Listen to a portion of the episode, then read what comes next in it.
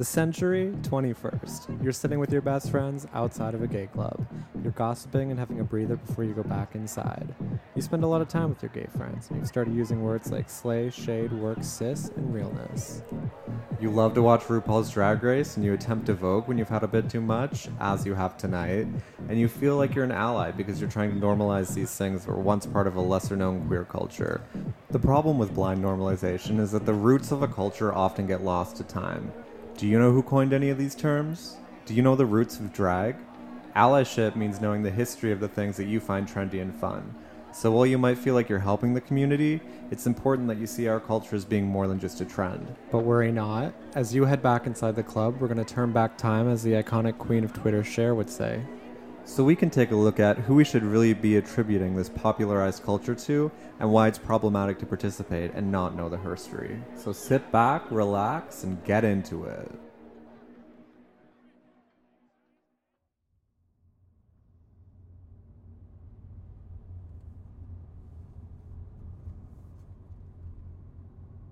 The year is 1960. You're in Harlem, New York, and you step out of a cab onto a windy street.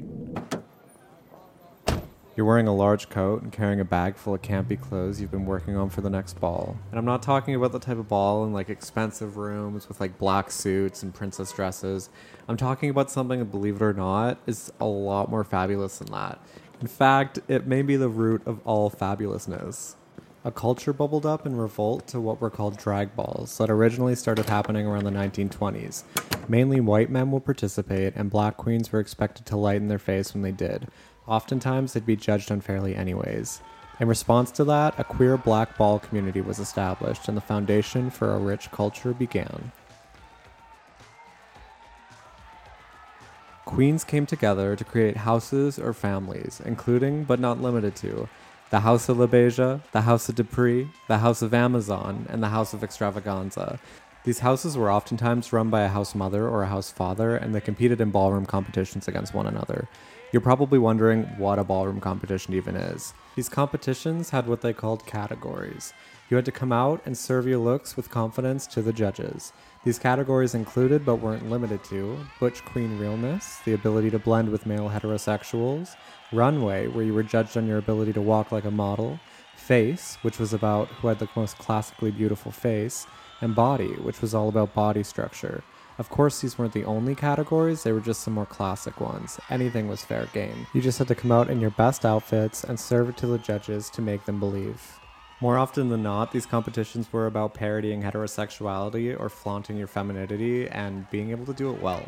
The competitions could last like eight or nine hours with a dozen categories, you'd be competing for a trophy, and sometimes a grand prize winner could win like a thousand dollars. And while the competition was really intriguing and fun to see take place, what was really driving them were the houses and the queens that used to compete. To understand why ballroom is so important and integral to queer culture, first you need to understand what the queer experience looks like and what these houses' real purpose was. I'd like you to meet somebody who might be able to paint a better picture for you.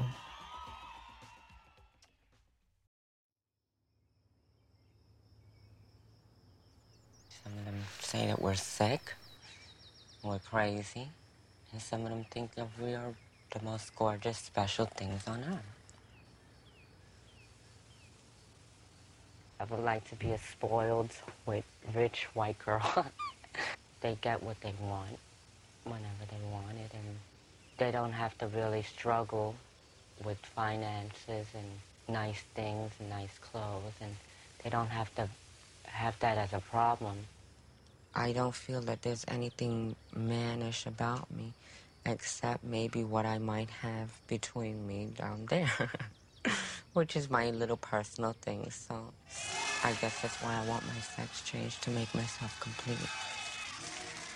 I was about 13, 14 years old, and I used to do it behind my family's back, just dressing up. So finally they caught on with it, and I didn't want to embarrass them, so that's when I moved away. I moved to New York and I continue doing it. That was Venus Extravaganza from the House of Extravaganza. The clip was from the movie Paris is Burning. It's no secret that queer people are marginalized. Having to leave home or being kicked out of your home is something that's not uncommon growing up as a queer person. In the 21st century, we use the term bullying a lot to describe that of what a queer person goes through, but I think that term has kind of set us back by equating the queer experience to like a heterosexual person getting made fun of in high school because they have glasses or braces. Queer people don't get bullied. Queer people get kicked out of their homes and become homeless. Queer people are verbally, physically, and sexually abused. Queer people are raped. Queer people are sterilized. Queer people are killed. Queer people can't travel to certain countries and queer people are not afforded the health care that they really need by law simply because they identify differently than other people. Queer people have to live in constant fear for simply walking down the street because historically, straight men can't control their urge to project their insecurities onto queer people and then cause violence because of who they are. So, in the case of Venus, I think maybe leaving home was understated. For most queer people, the reality of her coming to age story is a lot more messy. They saw me and they all liked me, all the rest of the extravaganzas. And they decided, well, if you want to become an extravaganza, you have to walk a ball first. And if you snatch a trophy, then you become the extravaganza. That's how it's supposed to work with any everyone. But uh, like that, it wasn't with me. I just became an extravaganza. Hector Extravaganza. He's the one who started the house. He was the first gay man I ever met. The first time he took me to the village, which was my birthday, I had just turned 15 years old. And he threw a party for me. Out there, he bought me a cake. I met a lot of drag queens, transvestites, that I didn't believe were because they were so beautiful. And that kind of sunk into my head. And I guess that's why it kind of made me want to even do it more. The houses that competed in the ballroom competitions were not just for competition and dance. The fathers and mothers of these houses provided shelter, resources, and protection for the members of the house who wouldn't have it otherwise. It was illegal to be queer, it was illegal to masquerade as another gender, it was illegal to employ queer people, and it was also illegal to provide a service to queer people. A lot of these queens were kicked out of their homes or they had to flee because they were worried about being subjected to some form of abuse, or perhaps they already had been and that's why they left. This was not uncommon for a queer person. On top of that, the Civil Rights Act wasn't signed until 1964. Queer people of color were segregated legally prior to that. And after that, it was a long road to equality that we'd still barely reached the end of. While a bill was signed, racism was still rampant in North America, so getting a job as a queer person of color was nearly impossible. Even if you could blend in to a straight cisgender society, most of these queens relied on one another to survive in New York, and the houses always tried to provide. By the beginning of the 20th century, dressing as another gender was considered a sickness and a public offense. This particular law that police used to arrest people during police raids and on the street side was made law in 1845. This law was originally intended to punish rural farmers who had taken to dressing like Native Americans to fight off tax collectors. The law stated that it was a crime to have your face painted, discolored, or concealed, or to otherwise be disguised in public. So there was like a ton of laws used to punish gender variance, and it always led to the arrest of like drag queens and transgender identifying individuals. For transgender individuals, it made it particularly difficult simply existing in society. It was basically a crime for them during this time. These laws still exist to this day, but they're not practiced anymore for transgender people, the arrests during raids started to dry up around, you know, the Stonewall riots. Economically, there were little to no options for these individuals. Therefore, these ball houses would take them in and provide shelter, protection, and family for them when nobody else would. These individuals would compete in ball competitions in hopes that they would win money to put towards their gender affirming surgeries. But more often than not, these folks needed a source of income that was more regular and stable, so they were forced into finding other means to providing for themselves. The thing that helped me make my most money through the escort service is being that I'm so little, I'm so petite, I'm tiny, um, the blonde hair and the light skin, the green eyes and the little features. The client's hands will be bigger than my hand while they would hold my hand or something. You know, they like feeling that they were something perfect and little and not someone that's bigger than them. Because I guess that kind of disturbs them. Acceptance in the 21st century about sex work is slowly moving along, but there's a lot of pushback from those who project their insecurities on sex workers in the same way that straight men project their insecurities on feminine men and target them as a means to make them feel more secure about their own masculinities. Except when it comes to sex workers, people are targeting them because they have insecurities about their sexuality. The fight for LGBTQ rights was and still is a fight that goes hand in hand with the fight for sex workers' rights. Both movements insist that the police or others have no involvement in telling consenting adults how to use their bodies. Both movements demand the government stays out of marginalized people's bedrooms, and due to the limited economic options available to homeless queer people because of the discrimination of the general public, a lot of homeless LGBTQ people sell sex, as did Venus.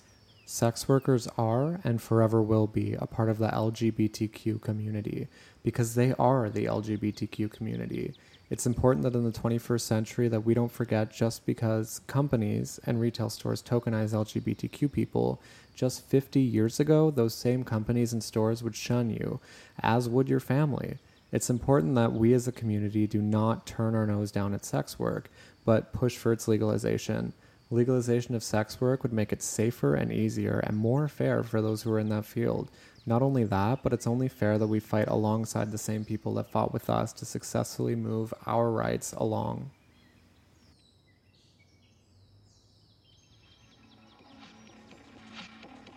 I wish you to tell her, Venus, you take too many chances, you're too wild with people in the streets, something is to happen to you, but that was Venus. She always took a chance, she always went into a stranger's cars, she always did what she wanted to get what she wanted. I had a booking for a Christmas show at Sally's, and the DTs came to me with a picture of her murdered, and they were about to cremate her because nobody had came to um, verify the body, and I was the one that had to give all this information down to her family. Actually, they found her dead after four days, strangled under a bed in a sleazy hotel in New York City. I'm hungry. We used to get dressed together, call each other, and say what we were gonna wear, and you know, she was like my right hand as far as I'm concerned. I miss her. Every time I go anywhere, I miss her. That was my main, the main daughter of my house, in other words. But that's part of life as far as being a transsexual in New York City and surviving.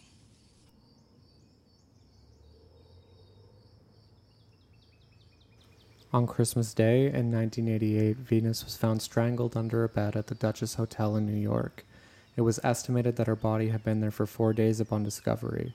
Fatal violence against transgender and the gender nonconforming community is and always has been unprecedented. The only way to combat this is to push our local governments to provide the same rights and protections to transgender folks as they do to every other citizen. It's also super important that we do our part by educating ourselves and engaging in discourse with others in order to normalize people who are not cisgender. This shouldn't be the fate of anybody, no matter what your gender expression is, your sexuality is, or your job is. Alongside of pushing for legislation, it's integral that we continue to use our voices as queer people to elevate this conversation to a larger audience.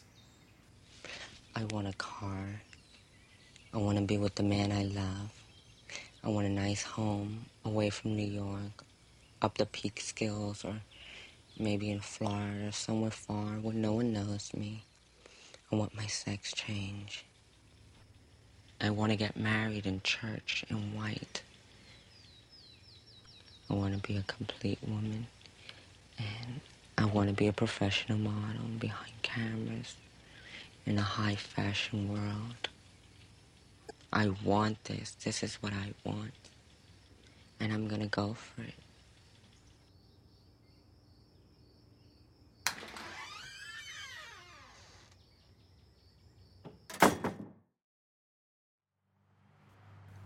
Ballroom culture has filled many roles for many different queer people over the years. As previously discussed, queer people from all over face verbal, physical, and sexual abuse. They deal with rapists, murderers, and in their lifetime are more likely to deal with one or many of those things due to how they present and who they are. Ballroom allowed for generations of queer folks to enter a room where they find nothing but acceptance and understanding, a place where they can feel the same level of comfort that heterosexual people feel daily. It's a place where your gender is not scrutinized and where you weren't segregated, your looks were celebrated, and it was a place where you could ultimately let your guard down and feel like a normal human person. Queer people often have the way that they hold themselves or the way that they look scrutinized. Dressing up and satirizing different categories of heterosexual people was probably a release because it was like a way to revolt against the norms that they pressure onto us. And drag in its modern form is literally exactly the same thing. Um, for some people, ballroom was an opportunity to dress up as the person they really were, uh, and being seen in a room of people where they weren't being looked down upon was very validating, and I can only imagine that it was. Uh, it was at the time one of the only places where queer folks were truly safe and could truly be themselves free from segregation or discrimination. And, you know, while it was a competition and everybody was competing to have the best look, it was still an open and very free place to be who you were um, completely. Fuck. Oh, um, I thought I turned my phone off, but um, this is kind of awkward. I'm just gonna, I'm just gonna get that. Hello. Hello. Oh my God, Luke. Oh my god, Jesse. I did not expect you to be calling me. Thanks for thanks for having me on your your little podcast. Oh my God, you're so welcome. Oh my god. Happy Pride Month. Happy Pride Month, I guess. Pri- even it's like almost over, but you know, Happy Pride Month. I mean, on Monday it is the anniversary of Stonewall. Is that Monday? That's Monday. Oh The my god, 28th. amazing. Wait, yeah, Yes, the it is. 28th. That's tomorrow. It is. I was at the Stonewall thing a couple years ago. So. Oh my god, that's so fun. I've never been. I feel like I should go. I don't know if fun would describe it, but uh, I wanted to ask you a few questions um, about Mhm. your life, about who you are, about your gay experience. Okay, so for the people that don't know you, and there's Mhm. quite a few, what is your Probably full name? Where are you from? And where do you live? Um, I'm not comfortable answering all of those questions, but um, my name is Luke Hutchie. Um, I am born. I was born in Niagara Falls, Canada, and yeah, loves that. Wow. What was it like being born in Niagara Falls? Oh, is this like an interview about my life? Yeah, it's about you, baby. You're the gay. it's Um, Pride Month. You know, it's it's dirty, it's ghetto, it's scary, it's gross. Um, I could not wait to leave, and that's exactly what I did. And you know, we love water falling off a cliff. um, Marilyn Monroe shot a movie there, Niagara, which is like the only like saving factor about that city. And other than that, yeah. Um. So, what do you identify as? Like, it's Pride Month. Let us know. Yeah, Scream it from Pride the Month. rooftops. Be proud. Um, I I identify as a gay person. Um, I identify as on the spectrum of non-binary. Um, I don't really care, and this is my own personal um, like self-identification. I don't really care about the pronouns. Like you can call me whatever you want. Um, just don't call me sir. I just hate when people. Call me that. um, but I identify as a gay person who would fall under the spectrum of non-binary. That's beautiful. And and how did you come to that realization? Is that like a long term thing? Is that something you knew when you were like very young? Um, h- what was your journey like to mean- get there? Um, you know, I think that, you know, everything kind of just everyone's childhood plays itself out, to quote Marilyn Monroe. And um I I and the same as you grew up in the time of MySpace.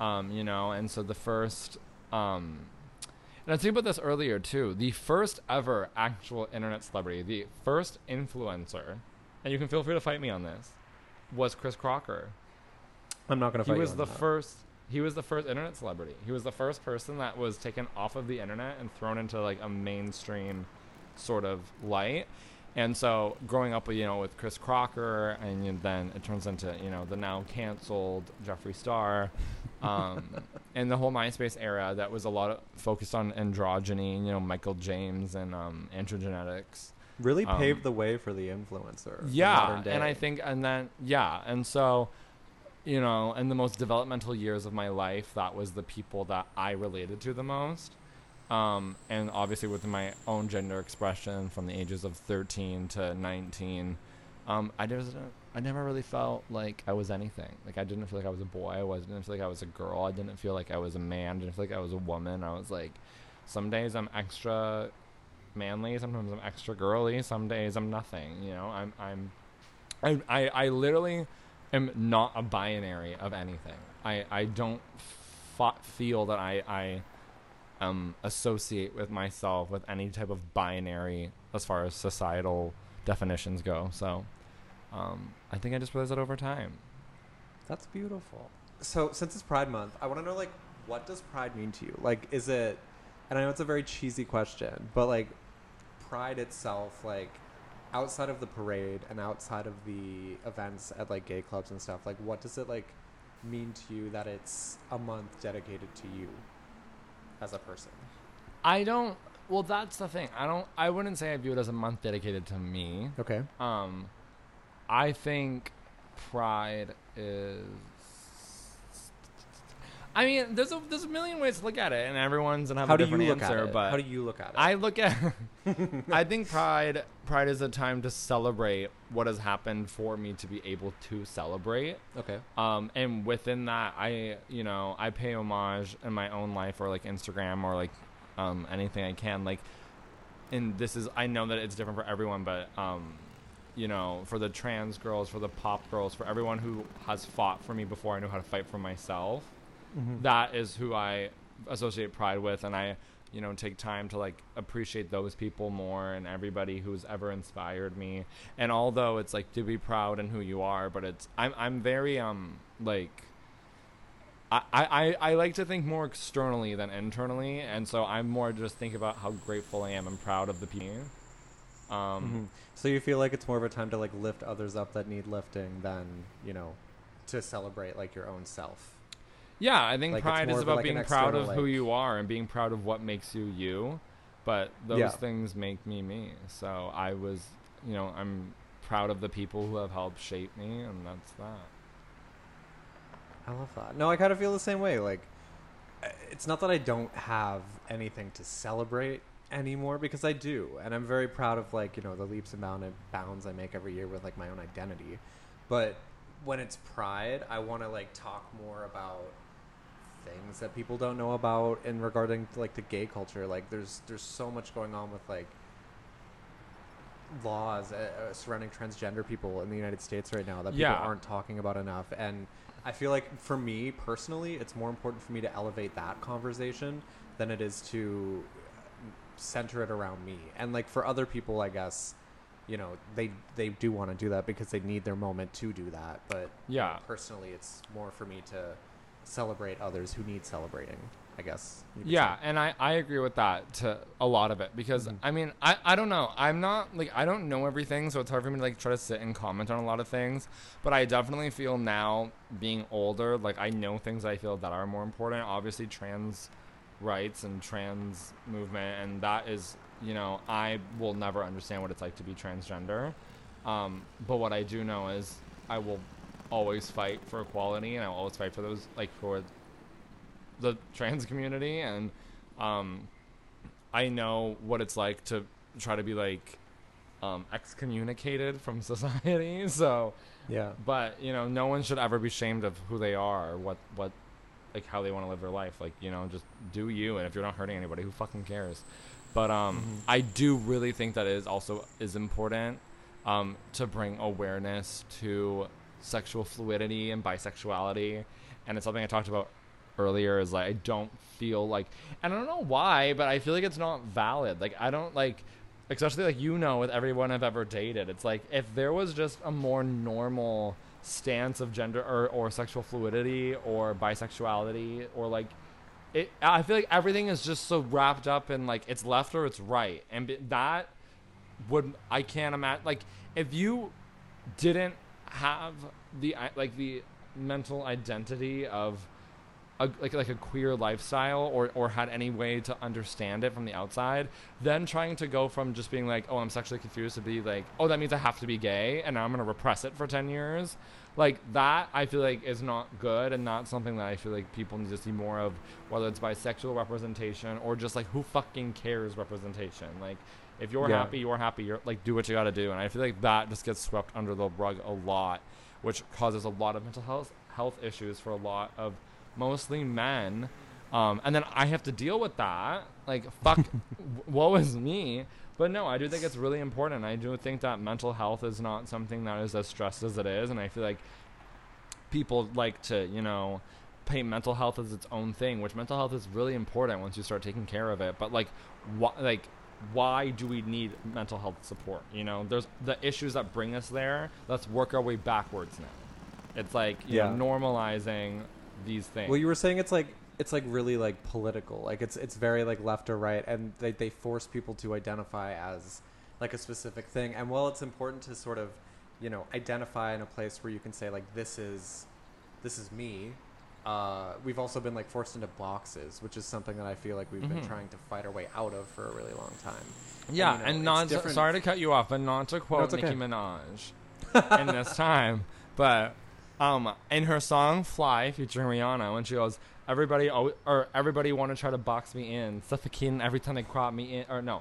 Everybody want to try to box me in, painting their own pictures and they crop me in, but I remain where the top begins. I am not a word, I am not a line, I am not a girl who could ever be defined. I am not fly, I am levitation. I represent an entire generation.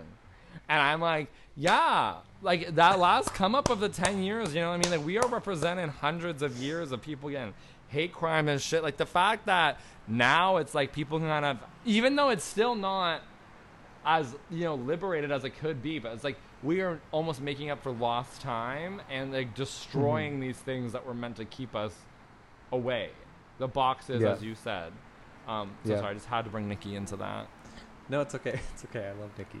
Uh, which, actually, no. I want to comment on that again because like the, the the boxes thing really fucking pisses me off. Because you know, in even in my culture, like being two spirit, it's like a thing where you are kind of in between like genders, and you're like in between sexuality, and you don't have to define it.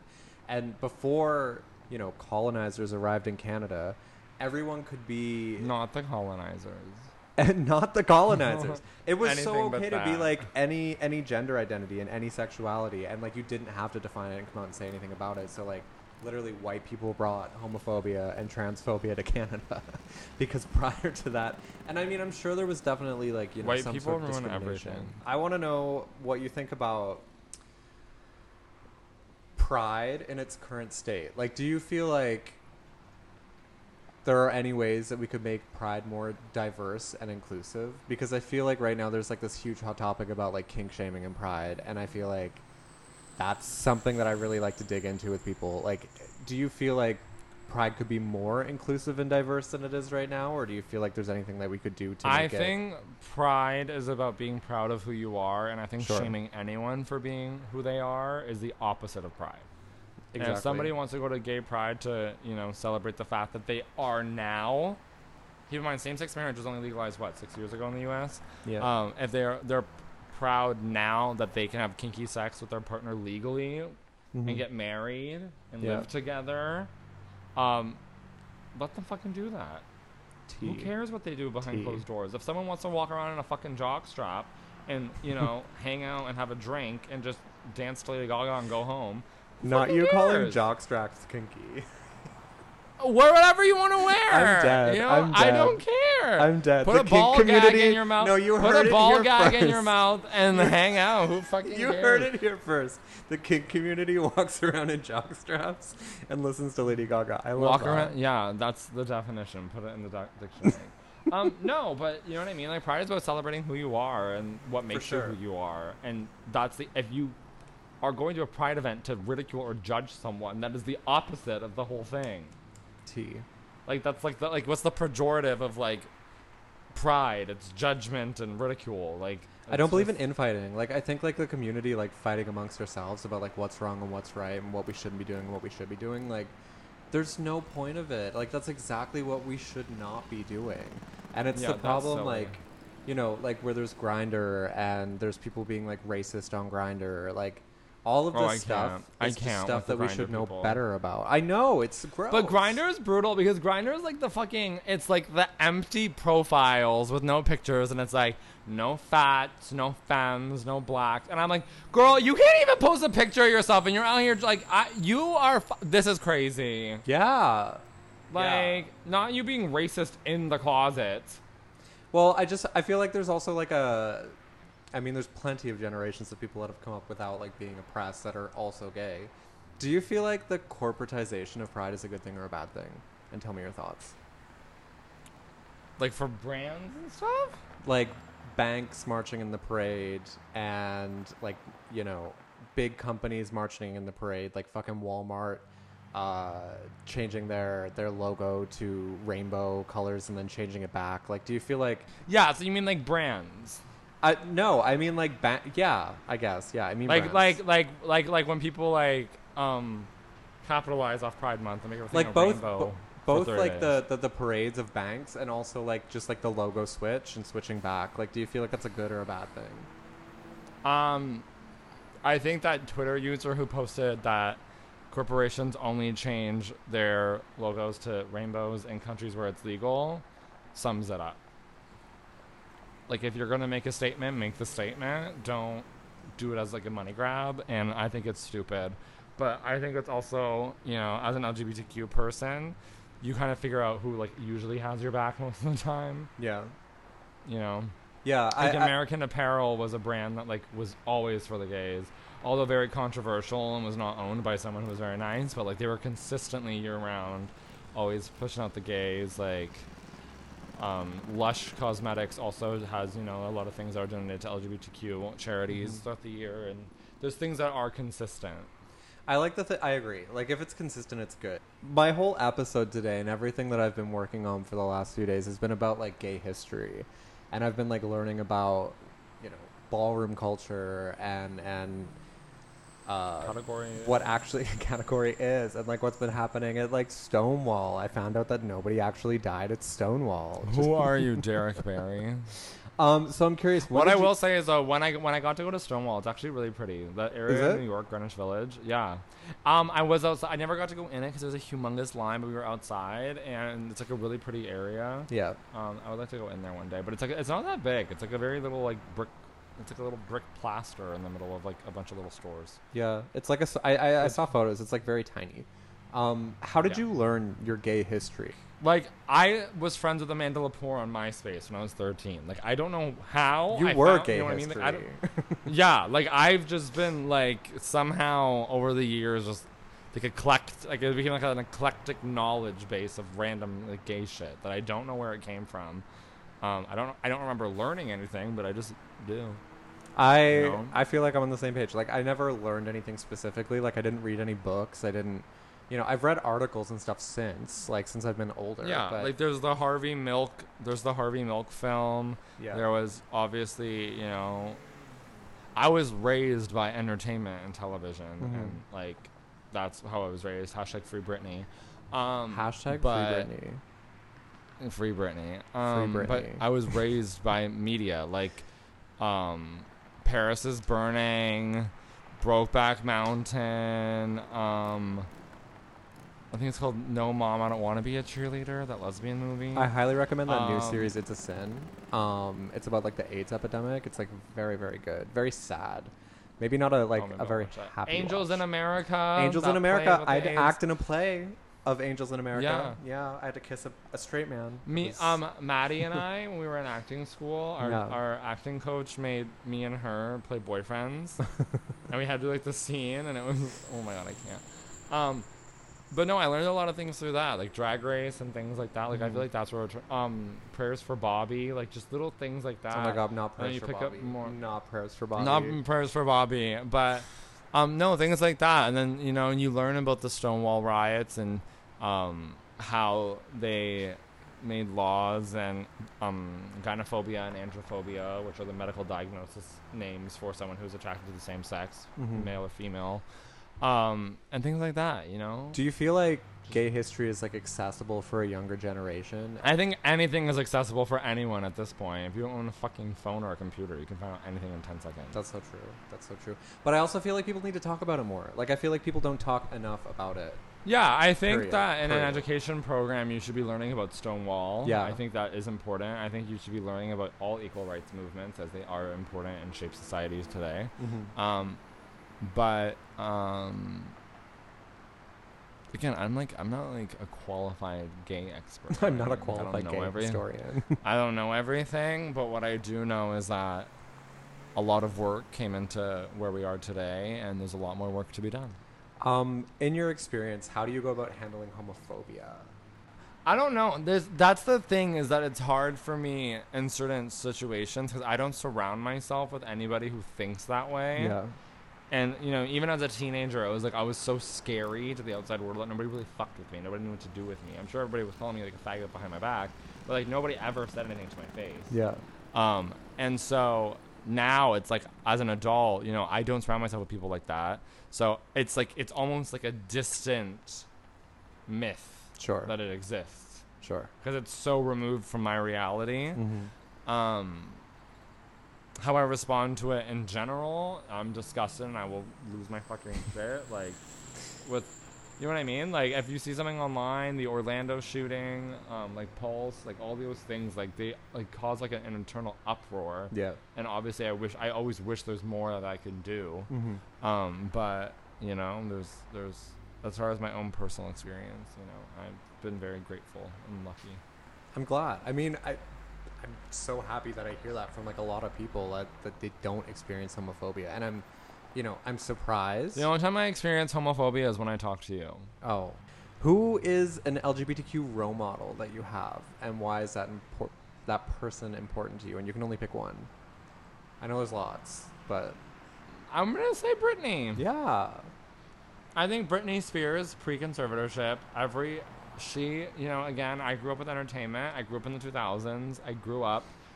I was raised by like MTV. I, I was raised by computers and music and network television, and that's what I grew up on. You know, it wasn't till like I was in eighth grade, seventh grade that YouTube became a thing. Um, and so, you know, Britney was always very, you know, as long as you're happy with who you are, that's all that matters. And um, I think as gay people, especially with gay men, um, because the idea of being feminine and being weak or being um, delicate are associated with being um, like a, a girl, which is derogatory or used to Mhm. be or whatever. Like you weren't acting like a man, right? And those Yeah. qualities made you a faggot or made you gay or whatever it was. Even if you didn't, you know, if you were not old enough to even be aware of it yourself. Yeah. Where you know you look at someone like Britney Spears, where she's the exact opposite. She's a woman, but she's strong. She's aggressive. She's edgy. Mhm. She's outspoken. she kind of teaches you to like and embrace your femininity. She is, yeah, like you know, you you you're a man getting ridiculed for being too much of a girl, and you have a girl getting ridiculed for acting too outspoken and like a man. yeah. And it's like that's the thing that I feel like gay men love about female pop stars is you know women aren't supposed to be sexually, you know, um, promiscuous and do all these things. Otherwise, you're a slut. And I'm like, the pop girls are serving outfits half naked half the time, doing the most, and that's what we love it because you're doing something that everyone else doesn't really want you to do in real life, Mhm. and you're saying fuck you, I'm gonna do what I want. If I want to put a snake around my neck, which is like hashtag PETA, and you know wear a bra and like little shorts and rock the VMA stage, like I'm gonna fucking do that. Yeah. Yeah. No, and, I you know she didn't give a fuck. I see that, and I mean, I think that's why like all the main pop girls are so inspirational to gays. It's just like own your femininity, and they do that regularly. And I mean, like outside of like Gaga, Yeah. who was like, you know, I would argue that main pop girls are more masculine Really? than most gay men. you think? Yeah. I mean, like I think They- I think that's- IRL. They're they're just so headstrong. And I Sure. think that's what gay men identify as. that's true. They they identify with like that. I'm constant everything I do is a statement. That's true. In what ways do you feel like your identity manifests in your art? I think I'm incapable of not creating things and that doesn't sound like um not to sound like annoying or like a pick me girl.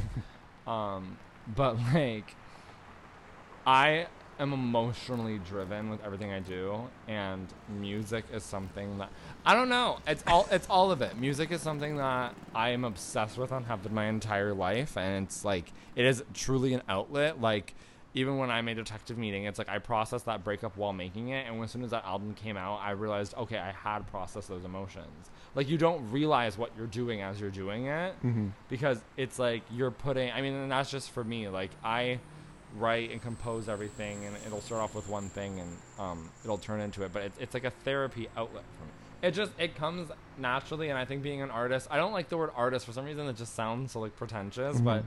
I'm, But you I'm are. a creative You're i am I, I am a creative i'm someone who constantly creates I, I i love the feeling of completing something to its fullest and doing it well um, and I continue would like to do that more. But I think without without music, I would not be the person I am today, and without the music I've made, I would be mentally in a very different place. And I feel like that's why I tied that together. Mm-hmm, mm-hmm. I mean, it, it, it really showcases itself. Like, your music, I feel like I could get to know you through listening to what it is you write. And, you know, you can't say that for everyone. Cop, cop that, cop that new album real quick. We're doing the album photo shoot the end of the, um, July, so it'll be coming out um, late August. The EP is called Spaced Out. Get that. Get it. It'll be good. It'll be amazing. It is going, it's already amazing. First single, you know, we coming out threesome. Following single, forgetting to forget you. You know, we coming out strong. So I have a speed round. It's a very quick speed round. Uh, so I'm going to ask a question or say a word, and you're going to say the first thing that pops in your mind. You have to be fast. Okay. So favorite queer film, okay. Brokeback Mountain. uh, Pride Anthem, Ashley O on a roll. best gay bar, Ew. La Abbey. when I got drugged. celebrity husband, Lil Nas X. drag race or pose, It's not fair. no more iced coffee or no more Halloween. Damn, damn, double homicide. Stars are blind or dancing on my own. Stars Are Blind by Paris Hilton. Yeah, Paris Hilton over everything. Trixie or Katya. oh. No. Okay, that's it. So I want you to tell me what you're working on right now and tell us where to find you on social media. Um, I mean, my name is just Luke Hutchie. It's on everything. um, you know, you know, we working on some projects that I legally cannot talk about right now. You know what I'm saying? You know what they are. Um, but um, you know, we got some, we got some things. Fingers crossed. We we uh, we keeping booked and busy out here. We got some meetings this week. I got a photo shoot tomorrow. Um, we got some things going on, but um, definitely the EP um, will be coming out. We got some features on there by amazing LGBTQ artists. Um, I can't wait for everybody to hear that.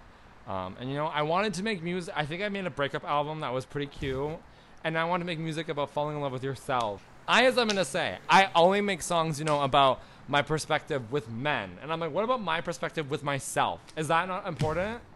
So, I'm about to serve it on a motherfucking platter and get ready for that one, biatch. I'm so ready. I cannot wait for your new Yeah. album. Well, thank you so much for being here Thank you. and talking about your queerness. Loves that. I also love that son of Yes. son, son of son. Son Thank you, Luke. You can find him at Luke Hutchie on Instagram, Luke Hutchie on Facebook. But anyway, thank you for coming on. Um, and I'll talk to you later. Ah. All right. Bye. Bye.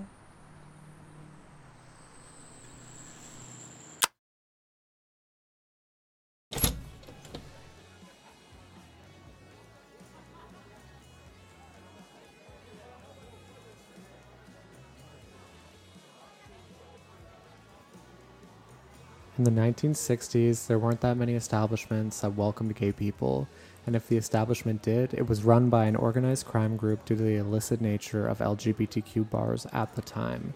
Police raids were regular, and prior to 1962, all same sex activity was a criminal offense. Oftentimes, you'd get arrested for this if a police officer saw fit. And that's why ballroom was such a coveted space for queer people. In everyday life, you would have to blend with everyone or face prosecution. It was commonplace for officers to raid gay bars and bathhouses so they could investigate gay activity and arrest any members of the LGBTQ community engaging in that kind of activity. So basically, everyone could get arrested at any time, just because you were queer and just because you were in a queer space. Some examples of this were the Ariston Bathhouse in 1903 in New York. 60 men were detained and 14 were arrested. There was the Baker Street Club in 1918 in San Francisco.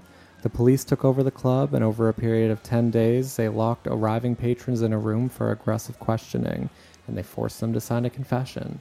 31 men were arrested. There was Cooper's Donuts in 1959 in Los Angeles. Police randomly showed up asking for IDs, and there was a violent interaction between police officers and patrons. It was one of the first known pushbacks against police raids. There was also the Black Cat in Los Angeles in 1967. A dozen people were beaten by the police, and two men were arrested for kissing. A bartender also suffered a ruptured spleen. There was the Dover Hotel in 1969, a gay bathhouse, where witnesses say police dragged a man downstairs in the nude before beating him to death outside the hotel. The police report said he jumped out of a police cruiser on the freeway, and it was ruled an excusable homicide by the judge. There was the Pussy Palace in the 2000s in Toronto. Six male police officers descended on an all female party. They conducted strip searches and tore signs from the wall. Nobody was arrested. There was Taboo in 2003, a gay strip bar in Montreal that was raided, and four patrons were arrested for committing indecent acts, while seven staff and 23 dancers were also arrested. The police claim this is because there were reports of older men preying on young dancers. They determined only one dancer was underage, and he got the job with a fake ID. He would turn 18 within weeks. And then there was also Stonewall in 1969, which is the most famous police raid of all. At the time, homosexual acts remained illegal for every state except Illinois. Bars and restaurants could get shut down for having gay employees or serving gay patrons. Stonewall was run by the mafia, who paid corrupt officers to look the other way, but they also blackmailed wealthy gay patrons by threatening to out them. On June 24th, police officers arrested Stonewall employees and confiscated the alcohol. They planned a second raid for the following Friday. And then on June 28th, around 1 a.m. on Friday night, Stonewall was packed when eight plainclothes police officers entered the bar. In addition to detaining and arresting the employees again, they also detained drag queens and transgender patrons because they were masquerading as the opposite sex, as they put it. Apparently, this was illegal in New York at the time. More NYPD officers arrived on foot and so did three more patrol cars outside. A paddy wagon also came to take the employees, drag queens, and transgender patrons away. While all this chaos was unfolding inside, people were getting released from the bar and joining the crowds of people that started to form outside. It's unclear what really happened this night, but witnesses report that the crowd erupted after the police physically assaulted a woman dressed in masculine attire. It's believed that this woman was Storme Delarverie. People started throwing pennies, followed by bottles. Some of the crowd slashed tires of the police vehicle. Some people say the street kids started the riot. Some people say it was Marsha P. Johnson and Sylvia Rivera. But the exact breakdown of who did what still remains unclear, as there was no written documentation of this night. The NYPD eventually barricaded themselves into Stonewall, Eyewitnesses say the crowd used a parking meter as a battering ram to break through the door. More police officers arrived, and the police from riot gear showed up. Finally, around 4 a.m., things settled down, and amazingly, nobody died or was critically injured. From June 28th to July 1st, Stonewall became a gathering point for LGBTQ activists. They took advantage of the momentum to spread information and build a community that would fuel the growth of a gay rights movement. Police officers returned, but the mood was less confrontational. A year later, the first Pride Parade was held on the anniversary of the riots. The same year, other cities around the globe were inspired by the example New York had set and held similar parades, and then the rest was history. While the gay rights movement didn't begin at Stonewall, the spirit of rebellion spread to the LGBTQ community around the world. This riot marked a turning point as groups like the Gay Liberation Front and the Gay Activists Alliance were created that would go on to champion gay rights and begin a momentum that is still felt to this very day.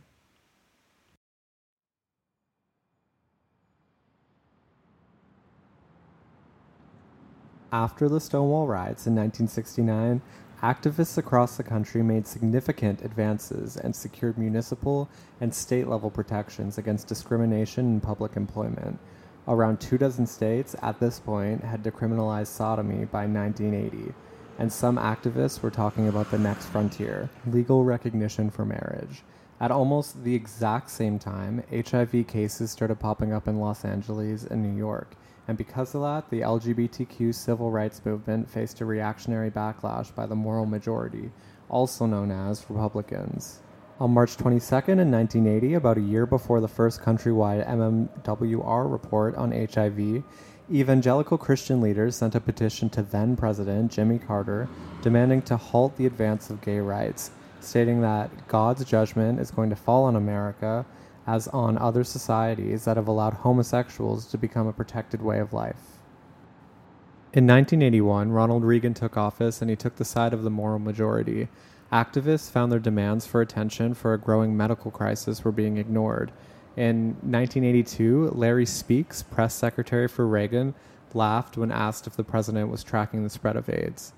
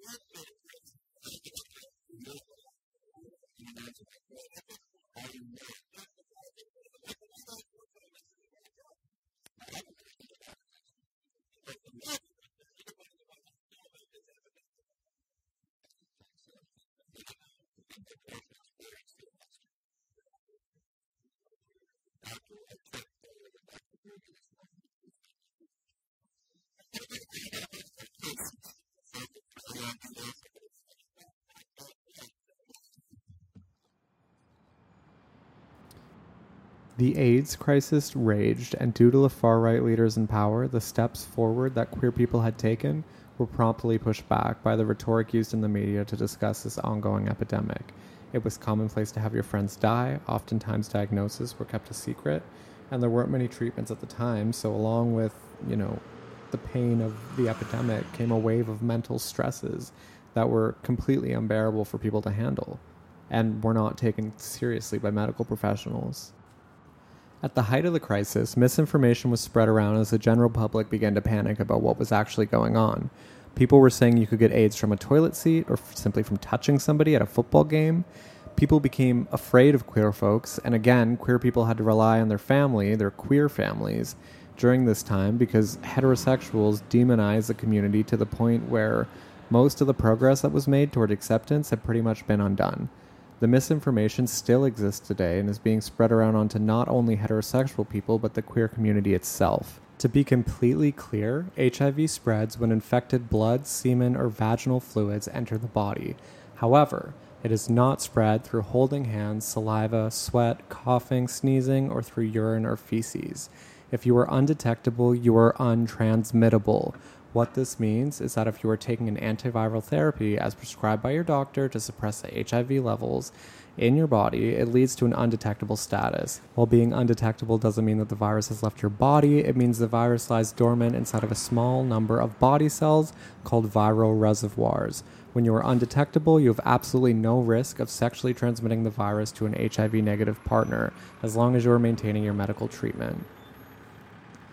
This hasn't been disputed factually, but within the gay community, there is a lot of discrimination against HIV positive people. Uh, so it is still very important that you know we have the information and that we aren't spreading misinformation that's homophobic and that were lies created by heterosexual people to um, you know create division between the LGBTQ community and the straight community uh, because it's apparent now that those lies aren't just dividing us and the straight people, it's dividing LGBTQ people and LGBTQ people. So, you know, there's nothing more powerful than having the correct information. And I think on this especially, it's important to educate yourself and know the facts um, so you're not discriminating against your LGBTQ brothers or sisters. In 1996 is when new drug therapies came out that allow people who were affected by the virus to be relieved of their symptoms and to live again. Thanks to the activism in the queer community, the attitude began to shift regarding the virus and the push for equality continued. In current day, there are many therapeutic drugs in clinical trials, and also, as of recently, there's vaccines in clinical trials to help combat the spread of HIV/AIDS. While the battle against this deadly virus is far from over, we have made some solid steps forward in defeating something that attacked the queer community at a very fragile time.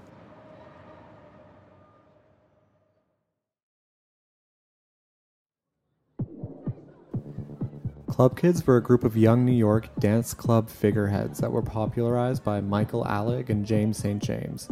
This group included, but was not limited to, personalities such as Amanda Lepore, Suzanne Bartsch, Lady Bunny, Richie Rich, and RuPaul Charles. Michael Alig moved to New York City from his hometown South Bend, Indiana in 1984 and began hosting small events in 1987. He supplanted Andy Warhol as the leading New York partier. The club kids were known for their outrageousness, fabulousness, and over the top outfits. The gender was fluid and everything was DIY. Alig and his new group grew in influence as more people joined and they moved from the back rooms of lesser known clubs to bigger known clubs in New York City. They eventually went on to run a network of clubs in the city and became promoters for larger events that would draw crowds looking to reject the norm and go against the grain as far as their fashion choices and attitudes went. To draw crowds into these venues, Alig and the club kids began holding guerrilla style outlaw parties. They always showed up fully costumed and ready to party. They would hijack locations like Burger King, McDonald's, various banks, Dunkin' Donuts, and the New York City subway, blasting music from a boombox and dancing until the police showed up. These events further cemented the presence of queer culture in New York and the rest of the US, as they ended up touring the country to recruit new members, to throw parties in various cities, and to appear on talk shows. As the 90s began, the front line of the club kids was occupied by a younger generation. This is when the general public outside the queer community started noticing them. Prominent music personalities such as Bjork or the band The Sugar Cubes were spotted hanging out with the club kids in New York. Fashion brands began to poach them for marketing campaigns and in magazines such as Paper, Max, Project X, and High Times. The movement's decline was marked by an evening on Sunday, March 17th in 1996 when Alig and his roommate Robert Freeze Riggs killed former Limelight employee and reputed drug dealer Andre Melendez. After nine months, Alig and Riggs were arrested and the group disbanded in the mid 1990s.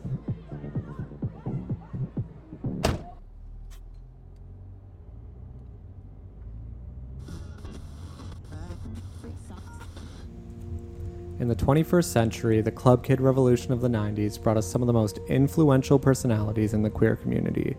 Suzanne Bartsch today keeps the club kid alive in New York City by hosting parties reminiscent of those in the 90s. These parties draw huge crowds, and everyone sports the club kid aesthetic, which is something that stands out quite boldly in a nightlife scene that's dominated by heterosexuals, t shirts, and jeans. RuPaul Charles, the world's favorite drag queen, was formerly a club kid who ran in the same circles as Amanda Lepore and Suzanne Bartsch. RuPaul released a song in 1992 called Supermodel You Better Work, and that blasted him off in popularity. He appeared in a few movies before launching The RuPaul Show in 1997, which was an American talk show that premiered on VH1 alongside a Michelle Visage, his co host. Off the back of this success, and many different studio albums later, RuPaul began to co produce and film the show RuPaul's Drag Race. This was the first time that drag had really been brought forward to a large scale audience in this format, and it was a huge step forward for the queer community. The show premiered to a mild success and quickly grew a cult following over the years. The show branched off into various shows such as RuPaul's Drag U, RuPaul's Drag Race All Stars, and recently went international with versions of the mainline show in Australia, the UK, Thailand, Spain, and Holland. Drag Race is now a worldwide phenomenon that helps create a united queer community internationally, as LGBTQ people alike shuffle into bars to watch each episode as it airs. The show has also ushered in a new era of drag and drag acceptance around the world as more young LGBTQ people are exposed to the roots of the queer community and where their history came from. So you're back at that gay bar with your friends. You're live tweeting the RuPaul's Drag Race finale and using the language that you've now adopted into your vocabulary. Ballroom culture originated from people of color having to create their own events because white people were segregating them and making them feel less than in an already queer community. People of color have laid the foundation for the LGBTQ community we built, whether it was Willi Ninja, Pepper LaBeija, Paris Dupree, Marsha P. Johnson, Gladys Bentley, Phil Wilson, or RuPaul Charles. People of color are the backbone of the queer community, and much of our culture is passed down from those who first arrived on the ballroom scene. African American vernacular English is where much of the terms you consider ballroom terms come from. Even further than that, words like woke, cis, basic, lit, snatched, and bae also come from people of color, but are often used by white people for social capital without even knowing where the words come from. These words are now so commonplace that they're also even used by corporations on social media because they're seen as trendy and hip. Problem with that is that people of color have to police their usage of AAV when in job interviews or in social situations because by some it's seen as improper English. But when white people use it or corporations use it on Twitter, it's seen as hip, trendy, and cool. When non black people use AAV, it can feed into a culture of appropriation, and this culture continues to take from black people. We can use AAV like a costume, wearing it for its benefits online, but taking it off before we retreat back to our own privilege. We must be aware and not use it for social capital. We mustn't use it to be performative, and we mustn't use it for a commercial or financial gain. Before we indulge in another person's culture for entertainment, it's important that you know the history. RuPaul's Drag Race is not simply just a TV series about makeup, it's a show that has a rich culture that is now used as a great introductory tool for queer people to start learning the culture and history of their own community. We owe so much to those that came before us, and the best way to honor them is to know your history. So the next time you're in a social situation, educate those around you on their past, encourage them to do reading themselves. The privileges that us queer people have in the 21st century aren't just as trivial as RuPaul, they extend to our very own right to be alive. While we have a lot, we have to keep fighting, and the history that we have that I've presented to you today is just for North America. The rest of the world hasn't been so lucky to forge such a strong path forward quite so fast. Even here in North America, we still live in a very racist, transphobic, and homophobic place. So it is my job and your job to educate those around us every day and to never give up that fight in honor of those that laid down the foundation for what we have today. And that's kind of where I'm going to end this off. I hope you guys have learned as much as I have from listening to this. And if you're interested in similar content, I'll be making podcasts like this every other week. Thanks for listening.